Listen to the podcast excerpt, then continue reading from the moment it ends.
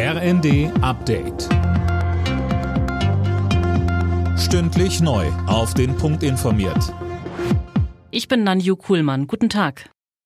Der viele Schnee legt den Verkehr in Teilen Süddeutschlands lahm. Anne Brauer, gerade in München geht so gut wie nichts. Nein, die Busse und Straßenbahnen stehen still. Die Bahn hat den Zugverkehr in der Region München komplett eingestellt und auch der Flughafen hat alle Starts und Landungen heute gecancelt. Aber auch andere Teile Bayerns sind betroffen. Zum Beispiel ist auch in Augsburg der Busverkehr eingestellt und im Allgäu fahren keine Züge.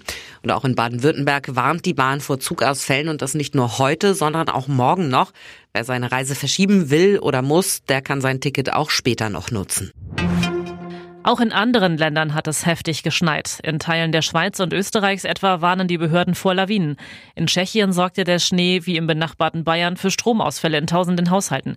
Und auch im schottischen Glasgow hatte der Airport seinen Betrieb vorübergehend eingestellt. Mit dem ersten Advent starten an diesem Wochenende viele Menschen ins Weihnachtsshopping. In den Innenstädten dürfte es jetzt voller werden, wenn die ersten Geschenke gekauft werden. Der Handelsverband Deutschland blickt allerdings eher skeptisch auf das Weihnachtsgeschäft in diesem Jahr. HDE-Geschäftsführer Stefan Gent. Und es liegt vor allen Dingen darin, dass das Bauchgefühl der Kundinnen und Kunden momentan so zum Einkaufen nicht optimal ist. Die geopolitischen Krisen, ein Krieg in der Ukraine und auch der Krieg und Konflikt im Nahosten haben schon Auswirkungen auf die Konsumentenstimmung in Deutschland. Der Umstieg auf erneuerbare Energien muss weltweit ganz oben auf die Agenda. Das hat Kanzler Scholz bei der Weltklimakonferenz klargemacht. Bis 2030 fordert er, den Ausbau der Erneuerbaren zu verdreifachen und die Energieeffizienz zu verdoppeln.